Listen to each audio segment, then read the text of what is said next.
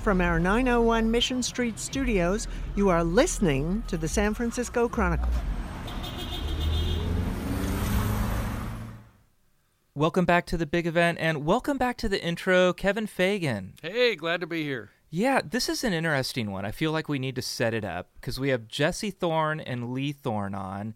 Jesse Thorn is a podcaster, broadcaster, interviewer, and you know them both. You you met Jesse when he was a little kid. Yeah, I did. I I thought he was a uh, rambunctious kid, headed for trouble, and and he was a you know trouble in a good way. Uh, but Lee, I met uh, through his work as a as a veteran, a military veteran. He had fought in the Vietnam War. Uh, and come out and become a founder of the Veterans for Peace organization Uh-huh. with uh, Ron Kovic and John Kerry, and you know they they shook they shook the world up pretty good back then.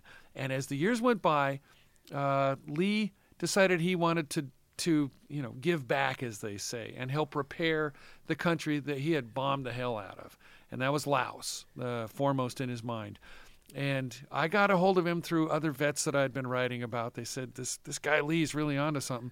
He had loaded up a couple of backpacks and went to Laos to try to deliver medical supplies to a really poor village. Yeah. He had met uh, some Laotian people here in America who said, you know, this is a need.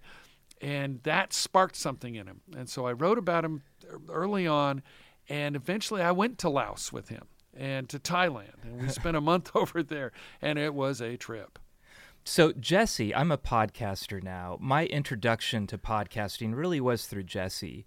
And uh, there are a lot of podcasters who can say that. Jesse, you think of Too Short selling albums out of the back of his trunk, you think of punk rockers and the DIY movement to get people to listen to their music. I think Jesse's going to be seen that way with podcasting. And he's an interviewer on the program Bullseye, which is on NPR. So he's certainly an impressive interviewer and, and broadcaster in his own right. So I love that you and I were friends. We've I've had you on this podcast several times. Know these two people, father and son, for two completely different things. And uh, I invited Jesse on and invited his dad to come along, invited you to come along. I didn't know how it was going to go, Yeah, yeah. but uh, I, I thought it was really interesting just seeing these two people and how their lives sort of inter- interconnect, even though they're two very different people. Yeah, I and I thought it made a lot of sense because Lee was very smart and very directed and very socially minded, uh, super aware. It made sense that Jesse came from him and wound up doing this interesting thing. Yeah. Uh, Lee had, God, the stuff he did in Laos. He, he, he helped start a coffee operation. He helped hook up a, a village to the internet. Dug wells. He really went at it, and have having a father like that clearly to me inspired Jesse to go out and do big things. So, Father and Sunday, I think we should just have fathers and sons on the podcast from now on. It, it went really well. We're your concierge for culture in the Bay Area. I'm Peter Hartlaub, and this is the big event.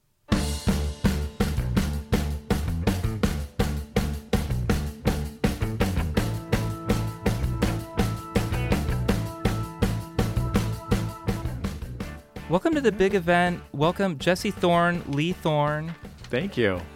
and Kevin Fagan, my colleague at the Chronicle. Hey, This is a father son podcast, and, and I need to do more of these. Um, Boots Riley's father is super awesome, and I didn't think until later to get him on. But uh, Jesse, podcaster extraordinaire, Yeah, or at least moderate air. Yeah, sure. I, I made the comparison like Bill Walsh has his coaching tree, and you have your podcasting tree. You've influenced a lot of people, including myself. I send little questions, and you are really generous. So thank you very much, sir. Would you say you're George Seifert or Mike Holmgren? I think I'm more like Bob McKittrick. okay, fair Yeah. enough. I don't even think I've had my own team yet, but um, offensive line coach. And Lee, welcome to the Chronicle. Thank you. I've been digging through the archives and uh, reading a lot about you, but you and Kevin, you guys went to. we went to Laos in uh, about 2002 or so. This is back when the Chronicle had go to Laos money. Oh, we did. Yeah, I, st- I spent a month with Lee in Laos. Yeah. It was an amazing trip. It was for me too. Yeah. So, Jesse, you didn't start in radio. You didn't start in podcasting. Were you doing other artistic things here? What was kind of your artistic awakening in the Bay Area? Well, I went to School of the Arts in San Francisco, so I I had gone to a fancy progressive private school in Hillsborough. I grew up in in the Mission sort of. Uh, my dad lived towards Bernal Heights, um, uh, and I had gone to this fancy private middle school and had not graduated from it. And um, I had been socially promoted out of it uh, without a diploma. And so they didn't recommend me for any of the fancy private high schools. And if you're a scholarship kid in private school, you have to stay in good standing.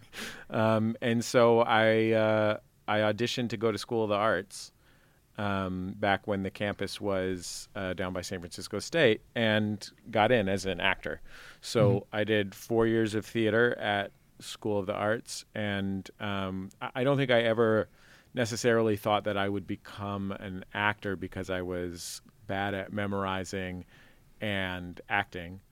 Uh, but uh, I was okay at acting. I had some some acting merit, but um, it was a really special, amazing experience to go there. I mean, then as as it may be now, it was a there was not a lot of academics going on at the school, but to be in a place where you got like really serious pre-professional training and got to be with other kids who wanted to be there and where you know, like being artistic and weird was expected um, and celebrated rather than weird was a really wonderful thing. So then I, I, went on to UC Santa Cruz and and ended up at the college radio station there, which is how I ended up, you know, mm. basically in in uh, podcasting. But it was definitely that experience at SOTA that really um, really set my course. How and I've actually I've I've like met like um, you know Margaret Cho and all, all these different um, SOTA alumni over the years. Um, and it's we always kind of share that experience of like how great it is to get to go to a like a, a school that's like a secret um, just for weirdos, mm. but is mm-hmm. also in a lot of ways just a regular public high school.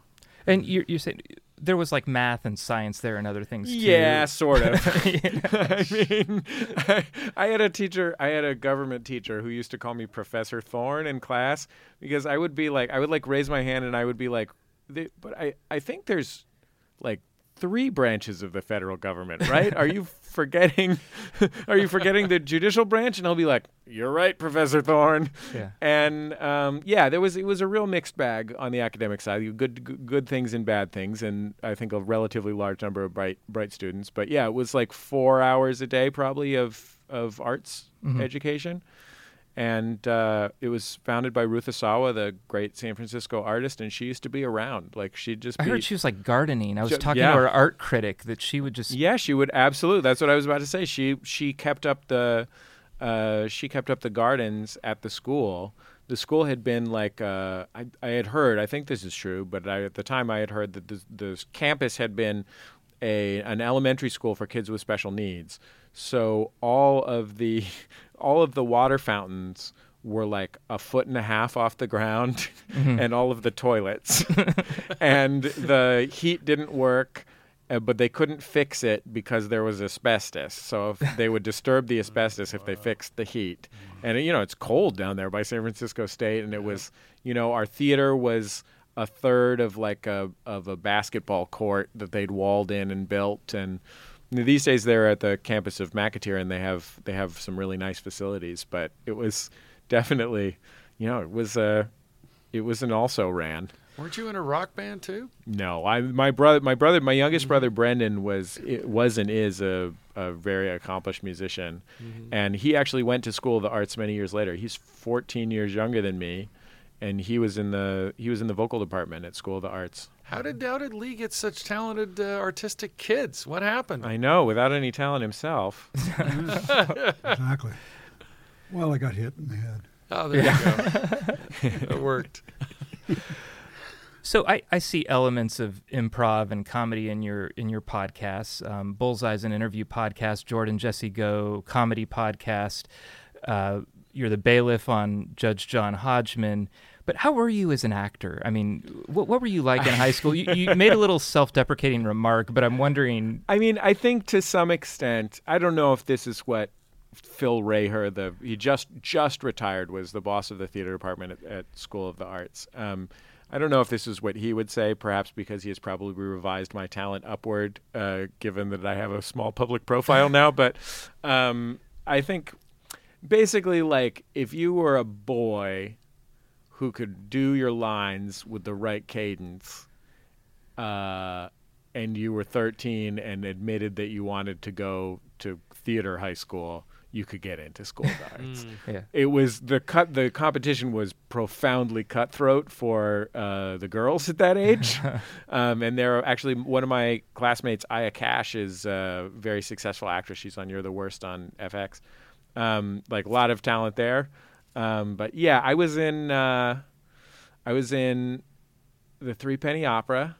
Nice. Uh, uh, one time on uh, Jordan Jesse Go, John Ross Bowie, who's a comic actor who's on um, what's what's the show with the Minnie Driver and um, uh, so anyway, he's on network television. I yeah, star of a hit network television show, but um, uh, he was making fun of me for having gone to an arts high school, and he was like, "Come on, what did what what what musical were you in in high school? The Three Penny Opera?" And I was like, "Yes, I was literally in the Three Penny Opera. Also, Mother Courage and Her Children." Um, and we did. I mean, there was like a musical production. I was in Little Shop of Horrors. That was probably the closest to my actual skills. But like, we did Commedia dell'arte. We did Afro Haitian dance. Um, That's serious. yeah, we did Shakespeare. You know, every year a kid from SOTA would be in the National Shakespeare competition winning. Um, and but for me, uh, I think I could always fake being an actor as then as now by knowing how to read my line immediately. Uh, but accessing emotional depth was a challenge for me. Then, again, then as now. Um, so yeah, so like Little Shop, it was like you know I was the dentist and stuff, and I can't really sing, but uh, that was as close as I ever got to. Uh, until, of course, I became a professional actor years later with my one acting credit on IMDb. What, what is that? I I'm was sorry. on I was on Comedy Bang Bang on IFC one time. Okay. I played a I played a smug prick, uh, and Oh. they, and it's kind of typecast, but it's okay. Oh, the dentist is a psycho. That's the one that Steve Martin played in the movie, isn't it? Absolutely, yeah. That's pretty hardcore. I Yeah. thought I might have missed you and sorry to bother you because there were a lot of little cameos that were like, yeah, Yeah, let's come what's out. up, Boots? How come you didn't put me? You got Nato Green in there. You got Kamau in there. Yeah. Um, yeah, I did. Um, I did improv and in college and uh, eventually sketch comedy. Actually, the San Francisco sketch comedy group Kasper Hauser, who are real brilliant geniuses, we saw them in an 826 benefit, like the first or second year that 826 opened. We were maybe juniors in college, and we thought this is the most amazing thing. What are these people doing? Why are these people not on television? Like, how could anyone? It turns out that they're all like doctors and lawyers and stuff, and that's why they don't have a TV show. They it would be a pay cut, but um, but they came down to our show, and we were like playing bits that we'd made for our college radio show, and they one of them said, "Oh, this is really good. So you guys do sketch comedy?" And my co-host at the time, Jordan. Uh, said, who's now does Jordan Jesse Go with me? He was like, "Yeah, we do." and they, they were like, "Well, we could get you a gig in San Francisco if you want." And Jordan was like, "Great." So then they left, and we were like, uh, "I guess we have a sketch comedy group now. we better write some sketches." And we did. Uh, yeah, we did. We toured with sketch comedy for a few years. What was the name? I'm sorry. The it was called Prank the Dean. Prank the Dean. And did you do an early sketch fest? we Like at did. Yeah, I mean, I think we did Sketchfest five or four or five, um, and I worked for Sketchfest for a little while after I finished college. Um, yeah, I've been in. I think I've been in every Sketchfest for like the last fifteen years. I should mention that's why you're here. Yeah. Your annual uh, Swallows to Capistrano. You, yeah, you come to exactly. Sketchfest. So just to complete that, so you you're in Santa Cruz. You're working on radio. How does that turn into podcasting? And basically, I had a family friend um, who was the kind of guy who read Wired magazine in the early to mid '90s, and you know, he was just that kind of guy who paid attention, was knew what cyberpunk was, and that kind of thing. And when I graduated from college, I was driving back. I was living at my mom's house in San Francisco borrowing her car once a week to drive to Santa Cruz to do my college radio show, which was very sad. And um, I, I had a I had a, this family friend. He emailed me. He said, "There's this new thing called podcasting. You should look into it. Don't you do radio?" And I figured at the time, I was like, "Well, if we do a prank the Dean show for hundred people, I'm happy." We can get hundred people to listen to it by podcast, then I guess it's worth a few hours of work. And um, that kind of that was 2004, and I've you know my my career has grown with and alongside podcasting ever since. I mean, it was probably 10 years before that was my job, um, but it it's a little little by little accreted uh, a mortgage.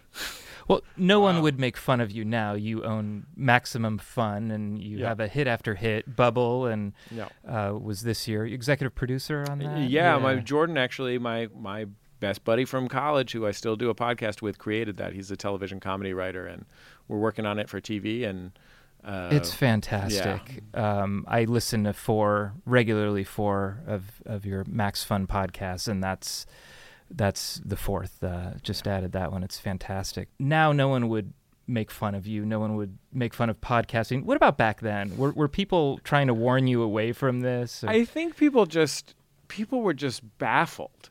They were like, "Why? Why would you want that? Why would you do that?"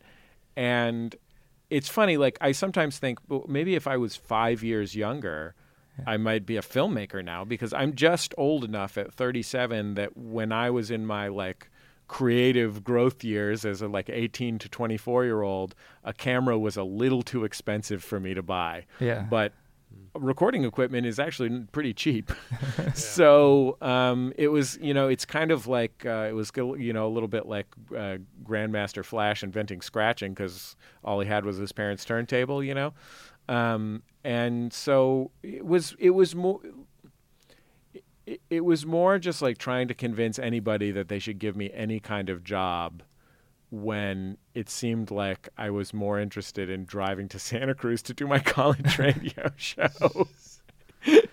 and certainly nobody at, you know, KZSC in Santa Cruz where we did the show is a wonderful community radio station that's really vibrant, but like the hit shows on that station were not necessarily my show. It was like the reggae show and the folk music show just as you would expect. Yeah. Santa You know? It skews a little older too. I've listened to it Yeah. while passing through Aptos or Calistoga. Yeah, you so know? you know, you get a nice show hosted by a, a white guy with dreadlocks talking in patois, or a folk show hosted by a lady who has a, a dog with a handkerchief uh, in there with her.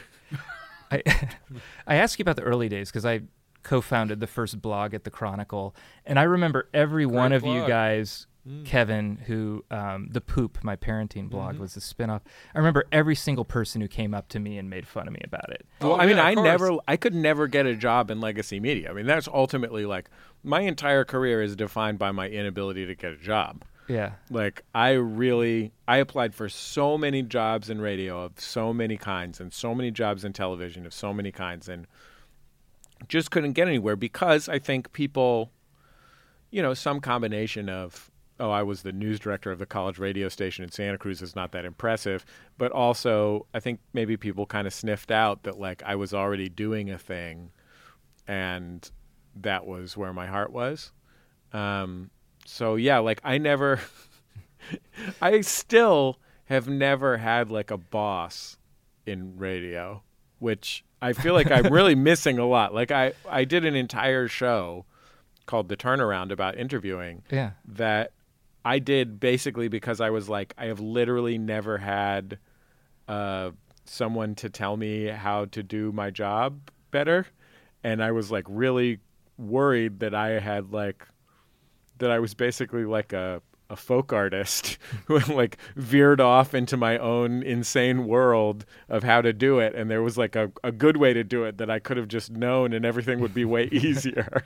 You sound like a lot of comedians I know. you know? and, and the whole podcasting thing reminds me of the 30s with radio.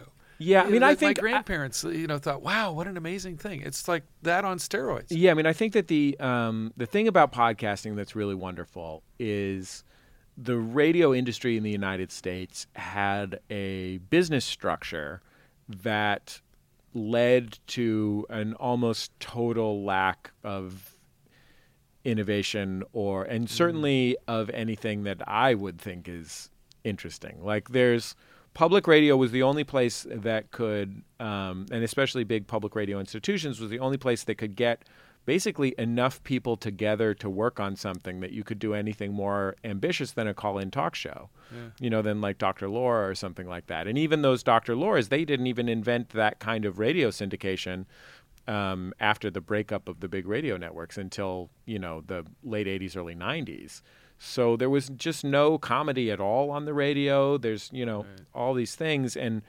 podcasting has become a way for like many of my good friends are stand-up comics and it's a way for them to have a relationship with an audience that doesn't involve them having to like physically be in the same room as the audience which is a tough way to build an audience you know? It's a takes that's slow and hard. And so you can they have similar skill sets and you have a you can you know you can really benefit from from the kind of connection you get from podcasting because it's so personal and feels like a friend. The trick is how do you make money out of it? For there are a lot of innovators. Well, I didn't for a long time. That was my that was my system for the first uh, eight years. I mean, we always. I think because my dad, my dad was an organizer my whole childhood, um, and one of the things he did was fundraising consulting. Um, and I think I just kind of grew up around that. And he was starting the Jhai Foundation when I was uh, in my late teens, which is how you got to know him. Ken Right. and I always I always had the ex- I, I I always had the expectation that it was good and okay for what I was doing to be supported by the audience directly. Um, and so I kind of built it, built Maximum Fun, my company, like it was a public radio station. And that really helped us weather the that and just the kind of gen- my general fear of risk slash DIY ethic, um, uh, you know, helped us avoid the boom and bust cycle of you know online media because once you build those once you if, if your goal is to build the kind of relationship with your audience that would lead them to give you money that they totally don't have to give you um, then you have something that is that, that is like strong and lasting and you know i just we just built it every year a little more a little more a little more. And one day it was like you know what? My we moved to los angeles so my wife could go to law school. It was like i'm not going to get a job we're just going to i'm just going to do this and it was like three years of making $12000 a year and four years maybe and then it was like oh like we're up to $50,000 a year. Maybe we could hire someone for a, a few hours a week. You know, oh, we're up to $100,000 a year. And now we're, you know, I, we, we're trying to buy a building and we have 15 employees and 30 shows and and it's all you know we make money from other sources as well but it really is still is about a community of people who care about what we do and just you know send us five bucks a month or whatever I, I tell people that I've I've, I've learned more cool things from Jesse Thorn, um, and I, I learn new things accidentally often, and uh, it's a great show that way. The other thing I think about Bullseye is you rep the Bay like heavily and continue to. to the point of anger by non-bay area listeners Yeah, it's almost aggressively. yeah And uh, I, I wanted to ask you about that. You you live in Los Angeles, but you still really connect with the Bay Area. Yeah, I mean, I think like. I, I, um, I was asking my therapist about this, not that long Always a ago, good idea. and because I had, a, I have a very, I feel like I have a very unusually emotional relationship with. I mean, everyone has an emotional relationship with the place they came from, but I, it's one that I've maintained in my life. I think, and almost like tended to. And part of it is the narcissism of everyone in San Francisco, which is like, oh, we live in the greatest city in the world, right? That you only get perspective on when you leave. Not that's not to say that I disagree. Yeah, I still kind of think it is, but um, uh, but part of it I think is just like um, I, you know, my my folks were divorced when I was very young, and um, uh, both of my parents were are, are great parents. Um, but I think I, I had a I had a like a as my mom's only child and my dad's only child until I, I was like eight. Um, uh, I I had a kind of and as a child of divorce, I had kind of like an independent life by the time I was 12 you know like I, I went to school on the bus by myself starting in second grade because both of my parents neither of my parents made a lot of money and they had to work and they would take me to the bus stop and everything but i was on the 49 van ness mission it stopped right in front of my school but like uh, you know like that was they they couldn't not work the two hours a day that it would take to take to ride on the bus with me Yeah. um, and uh, so I think I always had, you know, w- I always had kind of a relationship with the neighborhood that I grew up in that in some ways was um, like a th- like a third parent and a very reliable um, part of my life. I mean, I'm, I've heard my dad talk about um, uh, in his own childhood in in Kansas City and Glendale uh, that church was that kind of place for him, like an out of out other than the house, like reliable place. And I think I felt that way about like walking to the Salvation Army on Valencia Street, and it always it kind of defined who I was and like how I thought about the world. And I, in doing Bullseye, I've talked to so many people about like why did you become an artist? And it's so common to hear the story of someone wanting to escape the stultifying situation in which they grew up. And for me, it I I always felt the opposite. Like I had to figure out who I was in the context of a place and a world, you know, in in a in an arts high school and in a you know special middle school for uh, smart boys. Can I just say the name because we both went oh to the n- same yeah school? Nueva yeah Nueva. It, it, there's like 12 people at the school. Yeah. Wow. We happen to be one of them. They, you go on hikes. I had what a a math. great school. I had a math teacher. There were like four math geniuses in my class, and there was a math teacher, and they just gave me a book, and I could read it or not. Yeah. Um, oh, I love it was that. it was different. I had but- very mi- I had very mixed I had a very mixed experience there, but um uh, Yeah. but like I I I I loved where I was from. Like I never had any the first ambivalent feelings I remember having about where I was from were um you know when I, I grew up sort of, as I said, in the sort of mission Noe Valley, towards Noe Valley and Bernal Heights when I was in my teens, and um, I think when the first Web 1.0 wave came in, I, I remember feeling a little scared and ambivalent about the neighborhood. But b- besides that, never. And like, I've talked actually, you've had Kamau Bell on the show, Mhm. and I've known Kamau Bell since I was in college. And he used to do this bit.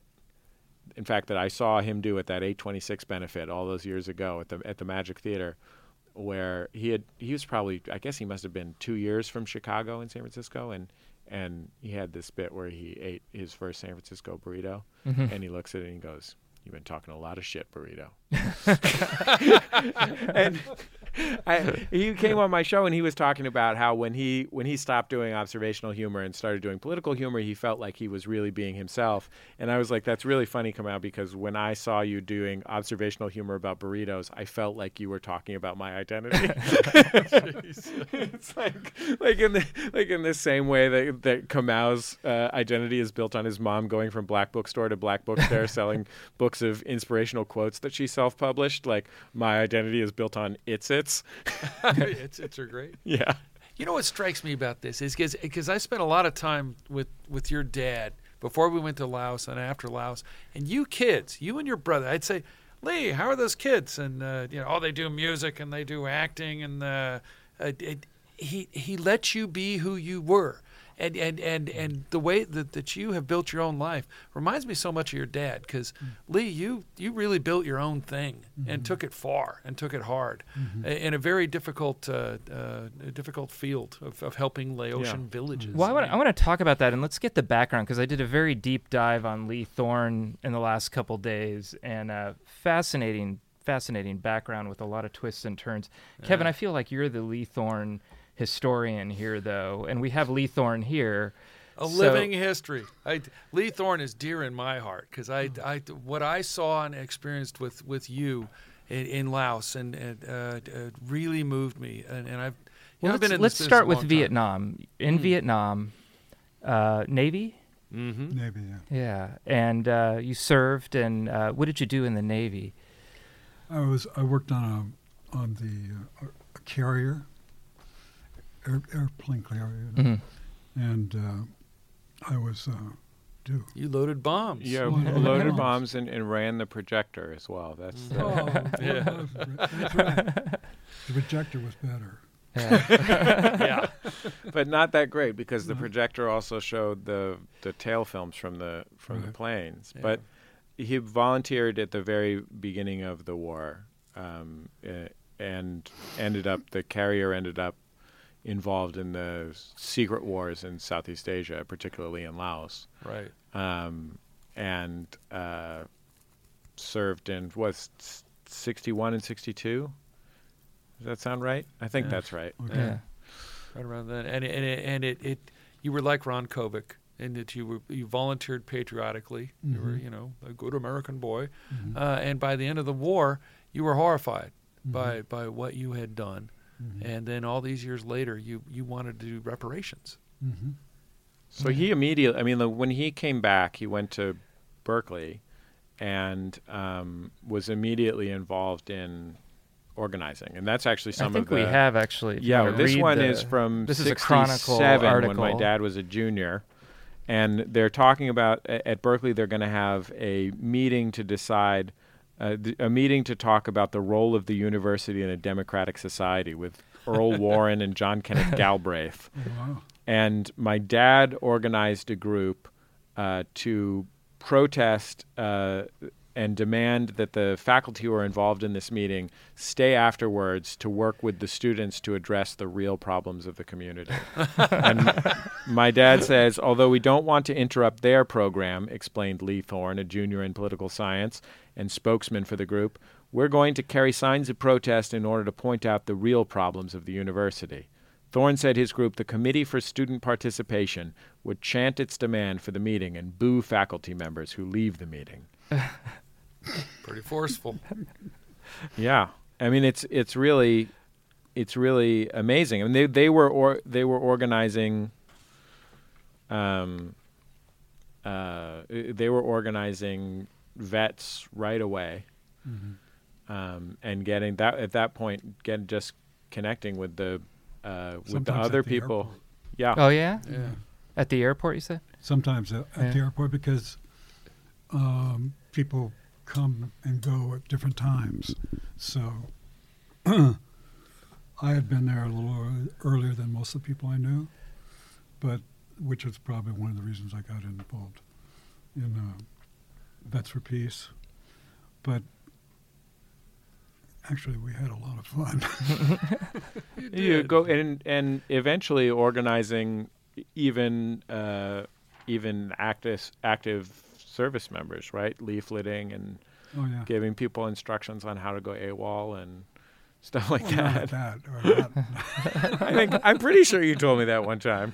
yeah, well. I don't think that I don't think Slightly I don't think there's any subversive. MPs here. Right. Okay. We have a fantastic photo of you, Lee, Oh, leaning out of uh, the GI Coffee House. It looks like like the back of a van, maybe. Um, oh, the GI Oakland's yeah. Oakland's Pentagon first in the Bay Area. This is a what is this? A coffee house for Yeah. who? For It's a, it was a GI coffee house. It's um, you know that at that time there was a lot of guys getting out, and uh, so you know I like coffee. But I mean, it was like the the issue. The main thing was like you couldn't go to the VFW hall, especially if you were anti-war. Right. Yeah. But you still wanted to have a place for fellowship and so on and so forth for vets who had had this experience and shared this experience, just like any vet does. Yeah, it's, it was PTSD, and you know I still got it. It's and it was. It's very. It's um, there's a lot of it around, And at that time, nobody was saying that. And um, we were, you know, John Kerry was involved in that too. Mhm. John was an officer, but I wa- I was just a, another guy. And, you know, th- it, it, it was, you know, you can tell it was a tough time. Yeah. Kevin and Lee, how did you guys meet? You called me because uh, you and your friend were going to load up a couple of backpacks and go to a village in Laos with some medical supplies. And I thought, well, isn't that weird? Uh, that's that's different. That's strange. And and so I wrote it from here, and you guys went over, did your thing, and uh, uh, and then came back and I wrote another article, I believe. And then you got determined to go do more. Uh, and you had uh, Lee Felsenstein invent a pedal-powered computer Yeah, uh, you- yeah. you- on a bicycle, and you said, "I'm going to take this wacky bicycle over there to the village in Laos." And uh, Vinch, and it wasn't Vientiane; it was it was quite a few miles outside the main Yeah. the main town. And uh, and I got the editor to clear me to go. And then after you know getting to, to, to go deeper with you, you were doing coffee. You knew special forces who were clearing bomb fields. Uh, I it was like a, f- uh, a, a play field for me. I did I think nine stories out of there with you, and and then cut loose with the bomb guys. I, for a I while. counted 27. No, Kevin, no, I'm kidding. yeah, a- so, so felt like basically, my my dad had worked. My dad worked with VVW, Vietnam Veterans Against Mm. the War, and VFP, Vets for Peace. Um, one of which was the East Coast, one of which was the West Coast, and they merged. One of them was founded by John Kerry on the East Coast, and um, had worked with them. I mean, into my childhood. I was born in 1981, so he was still. We were still going to protests of you know the. Uh, you know, invasions of in Central America and so on and so forth when I was a little kid, but had also in the 80s worked a lot with Ed Roberts, who had been his uh, friend and contemporary at Berkeley and ended up becoming a uh, Disability the, rights. Yeah, exactly. The the leader of the independent living movement. And there- Wonderful there's leader. yeah, and there's now a uh, there's a state holiday na- named after him. Really? Yeah, I didn't know that. yeah. That's So great. Ed was Ed was my when I was a kid. Ed was my dad's best friend, and they worked together a lot. And um, she, Ed. So when I was a teenager in the mid '90s, um, my dad had gone to had, had gotten his disability, um, which was a really big deal in our family um, Yeah. for his PTSD, and had gone to business school, and uh, uh, with using VA benefits and had um, met this woman named Bounthanh, who is a Lao American, and her family were refugees from uh, the same parts of Laos that my father's carrier bombed. Mm-hmm. And um, they worked together to do this first mission with my dad's childhood best friend. Um, you know, they, they, they just, my dad had, had not been back since then and, and wanted to go and in so doing, he'd had two priorities. One was to do some reconciliation work, and one was to see orangutans. Yeah. He was really excited about the orang seeing the orangutans in the wild. Yeah. Did you get to see any orangutans? Yeah. Yeah, I think so. So, so he and his childhood best friend went went to Laos this first time and just brought as much medical supplies basically as they could carry, A and couple of backpacks. that suddenly became that that ended up becoming well what if we could get a pallet out there you know? And mm-hmm. from there my dad's kind of community organizing mind locked on. And he started doing basically community organizing in Laos. So mm-hmm. there were in, internally displaced populations in Laos there are many parts of Laos that are still uninhabitable, un, uninhabitable because of the um, bombs, Oh, bomb. the Oh, yeah. unexploded ordnance. And so there are the, all these internally displaced populations, and, and my dad just went to the village where Bounthanh's family lived and basically started with community organizing. What can we do? How can we make your lives better through organizing? You dug a well. I remember Yeah. looking. You you got a well dug, and he went back with the bicycle. And it was a pretty rough place. I remember we took when we were riding up there. There was a bus ahead of us, uh, several miles, and uh, a Hmong guerrilla band slaughtered everyone on the bus. We missed we missed it by I don't know twenty minutes or so. Oh. It was pretty intense. It wasn't just you know drop in and go to the local Target store. It was it was it was something. And, and and and you made that happen. And there was a whole band of us that went over there. And you had organizers on the ground in Laos. It was very impressive. and the kind the kind of the fundamental thing about what he was doing um and I, I worked for him a little bit when I was out of college, which was not a good idea. Sorry, Dad. I love you very much. Uh, uh, but uh, uh, the fundamental thing that he was doing was he had been doing work around the idea of reconciliation and had put on a big event in Fort Mason when I was like maybe 12 or 13 around that theme.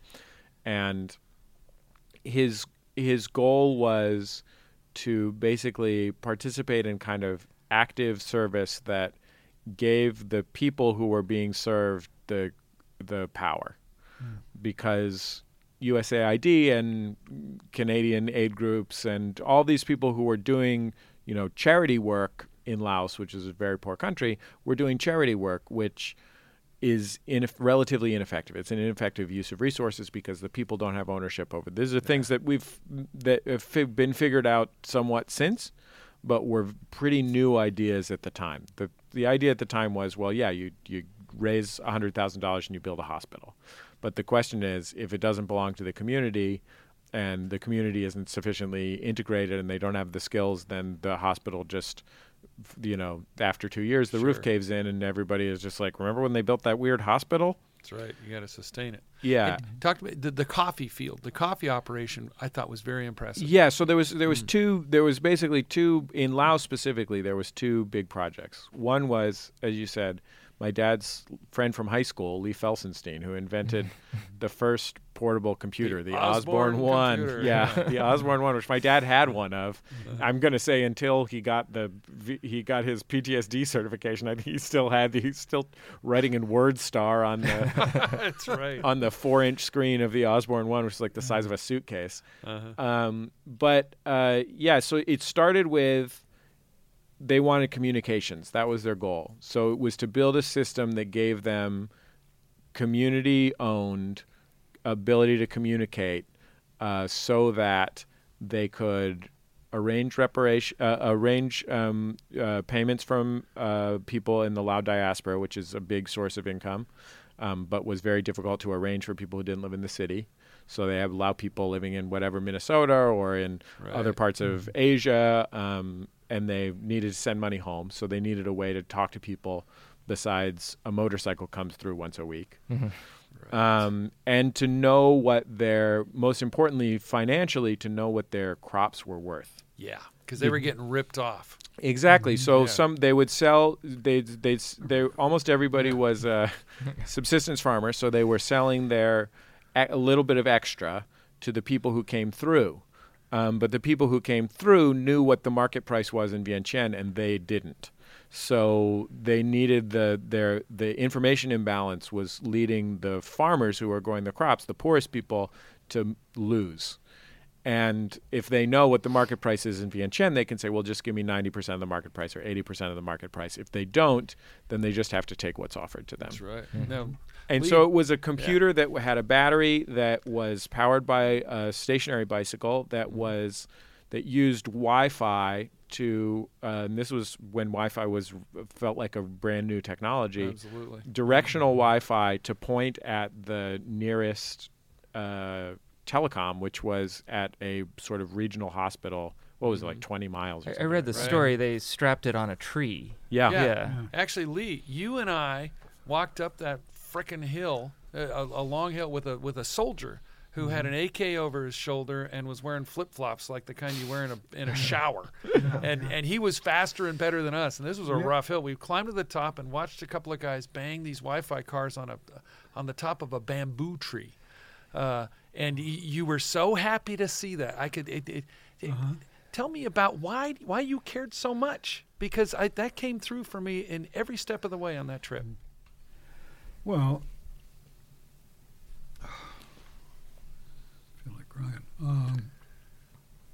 Um, was that I had an opportunity to to make amends, Mm-hmm.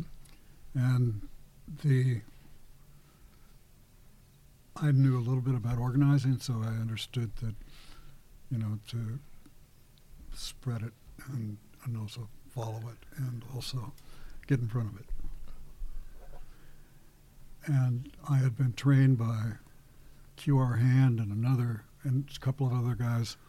Um, QR Hand was a is it was the best community organizer I knew in the world and have ever seen. Mm.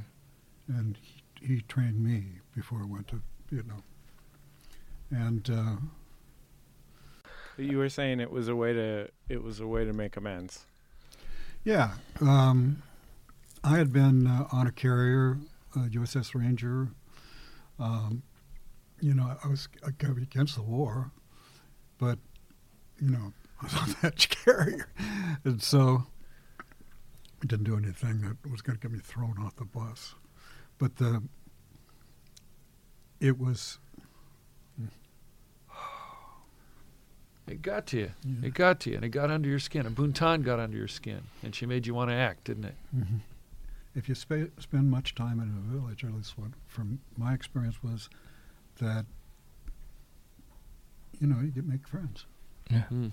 and you know even though we come from very different cultures, um, that was irrelevant.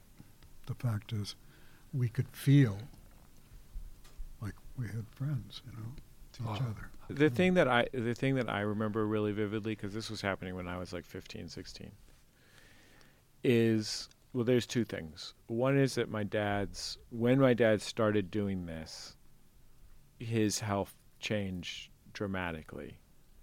And it didn't it was no not a the you know, there's no cure for PTSD Mm-hmm. and my dad is str- you know as long as i have known him he's that has been a huge part of his 100%, life yeah yeah 100% crazy and proud yeah And clear about it. Yeah. and but um but you know i remember that after his first trip he told me that was the first time that he had slept through the night without medication Mm. Yeah. Mm-hmm. and um, so that's one thing that I remember that it it really it was not a cure for the things that were difficult for him and for us, but um, changed changed him. It gave him a, s- some of what he had been hoping to achieve through his work. I think for himself, you know, his goals were external, but you know, he wanted something for himself too. And um, also, Bounthanh, who he founded it with, and her family became, who were, you know, a, much of this village became my dad's family.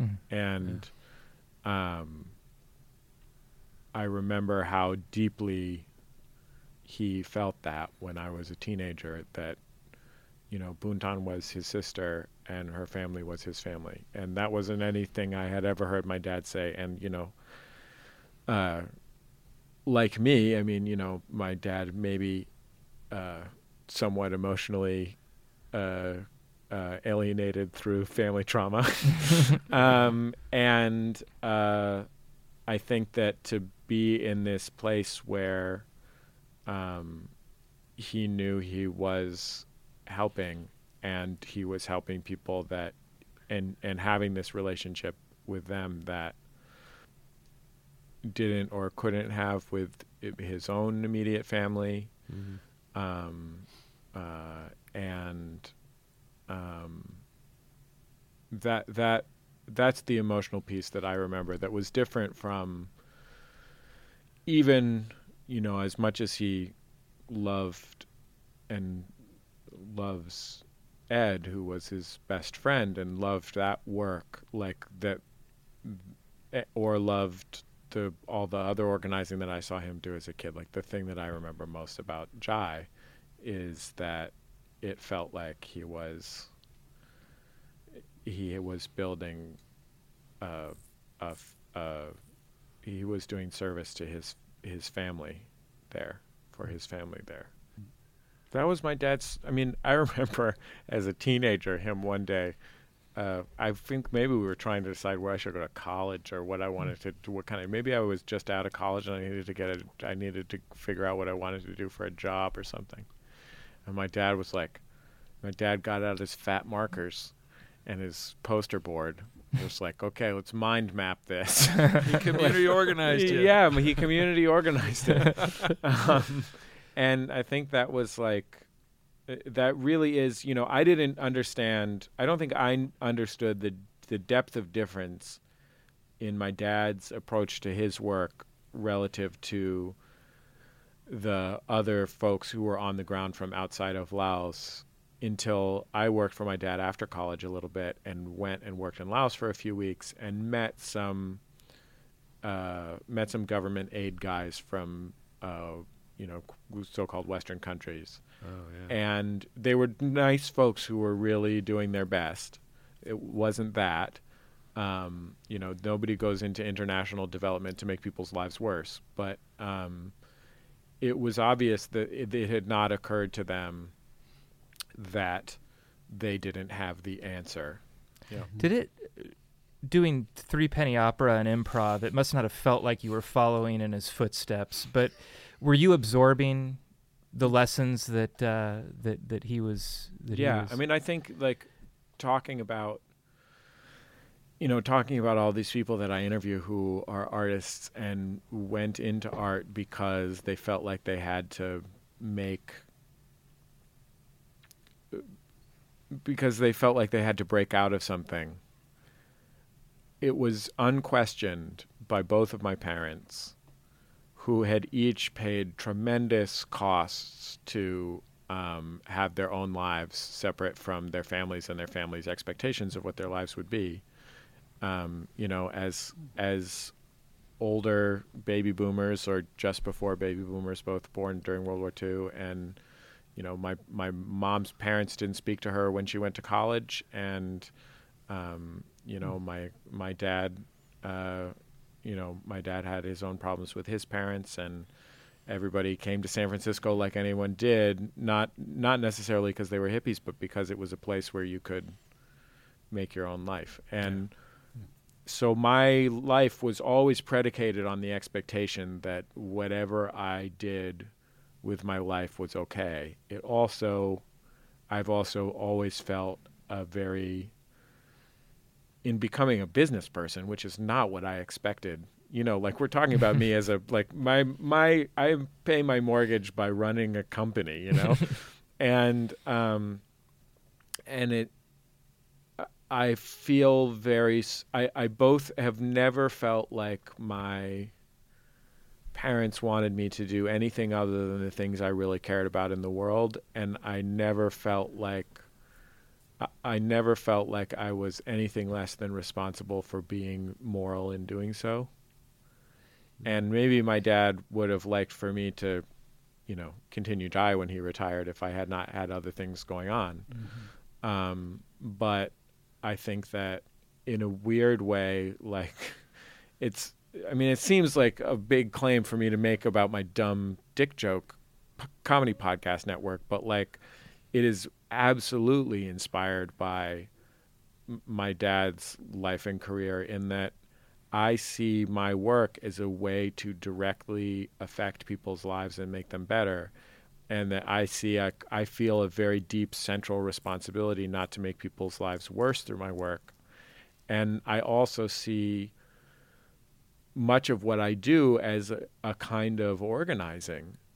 Um, and, you know, that, I mean, we, we do, you know, things that you would say, oh, that's a, sure, that's a direct social good, whatever, you know, like we, we raised a hundred grand this year for the National Immigrants Law Center, but, but that's not what I mean. I mean, like, I think that like the things that I understand about how you connect people to a cause and move them towards that goal um, are things that I learned from my dad, and that's the basis of everything that I've ever done. You know, that's the reason that that's the reason that people will send us five bucks a month is because they believe in what we believe in and they want to make it, it be in the world and the reason that we're able to do it is because we have that kind of breadth that my dad was talking about building in a village in Laos.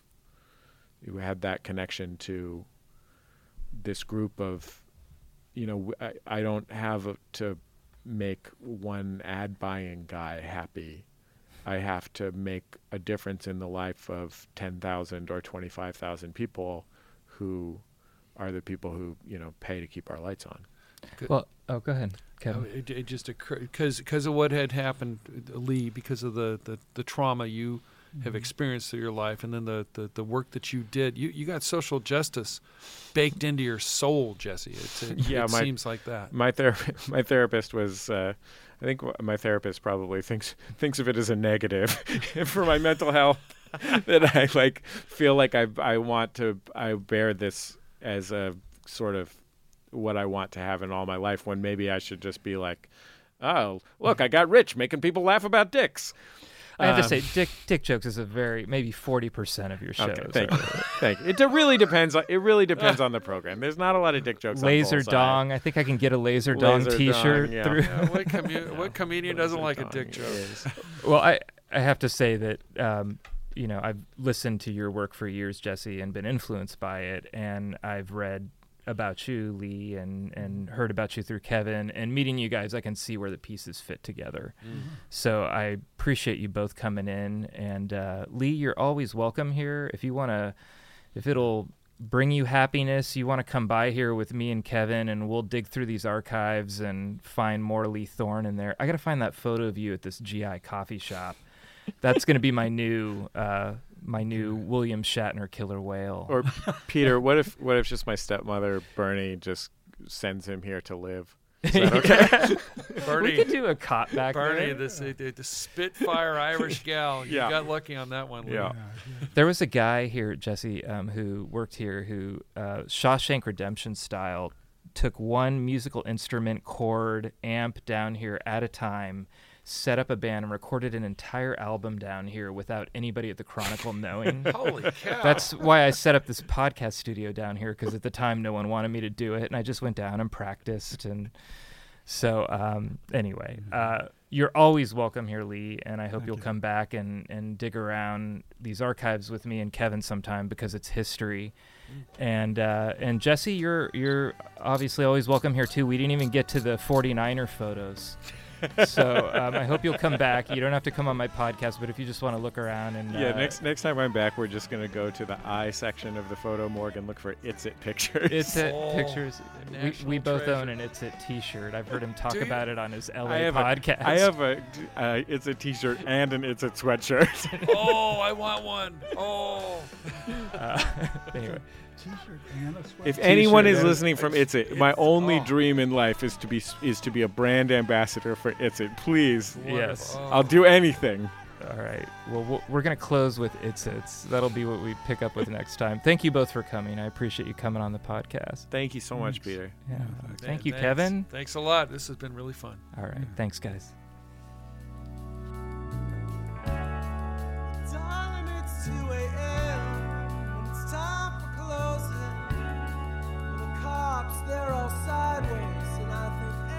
You are listening to the San Francisco Chronicle. Thank you to our guests Jesse Thorn, Lee Thorn, and Kevin Fagan. This episode was produced by me, Peter Hartlaub. Senior producer is King Kaufman. Executive producer is Tim O'Rourke. And our editor in chief is Audrey Cooper. Our music is The Tide Will Rise by the Sunset Shipwrecks off their album Community. Read our columns and subscribe to the Chronicle at www.sfchronicle.com. Chronicle podcasts are on Apple Podcasts and other streaming services. Listen at www.sfchronicle.com slash podcasts with an S.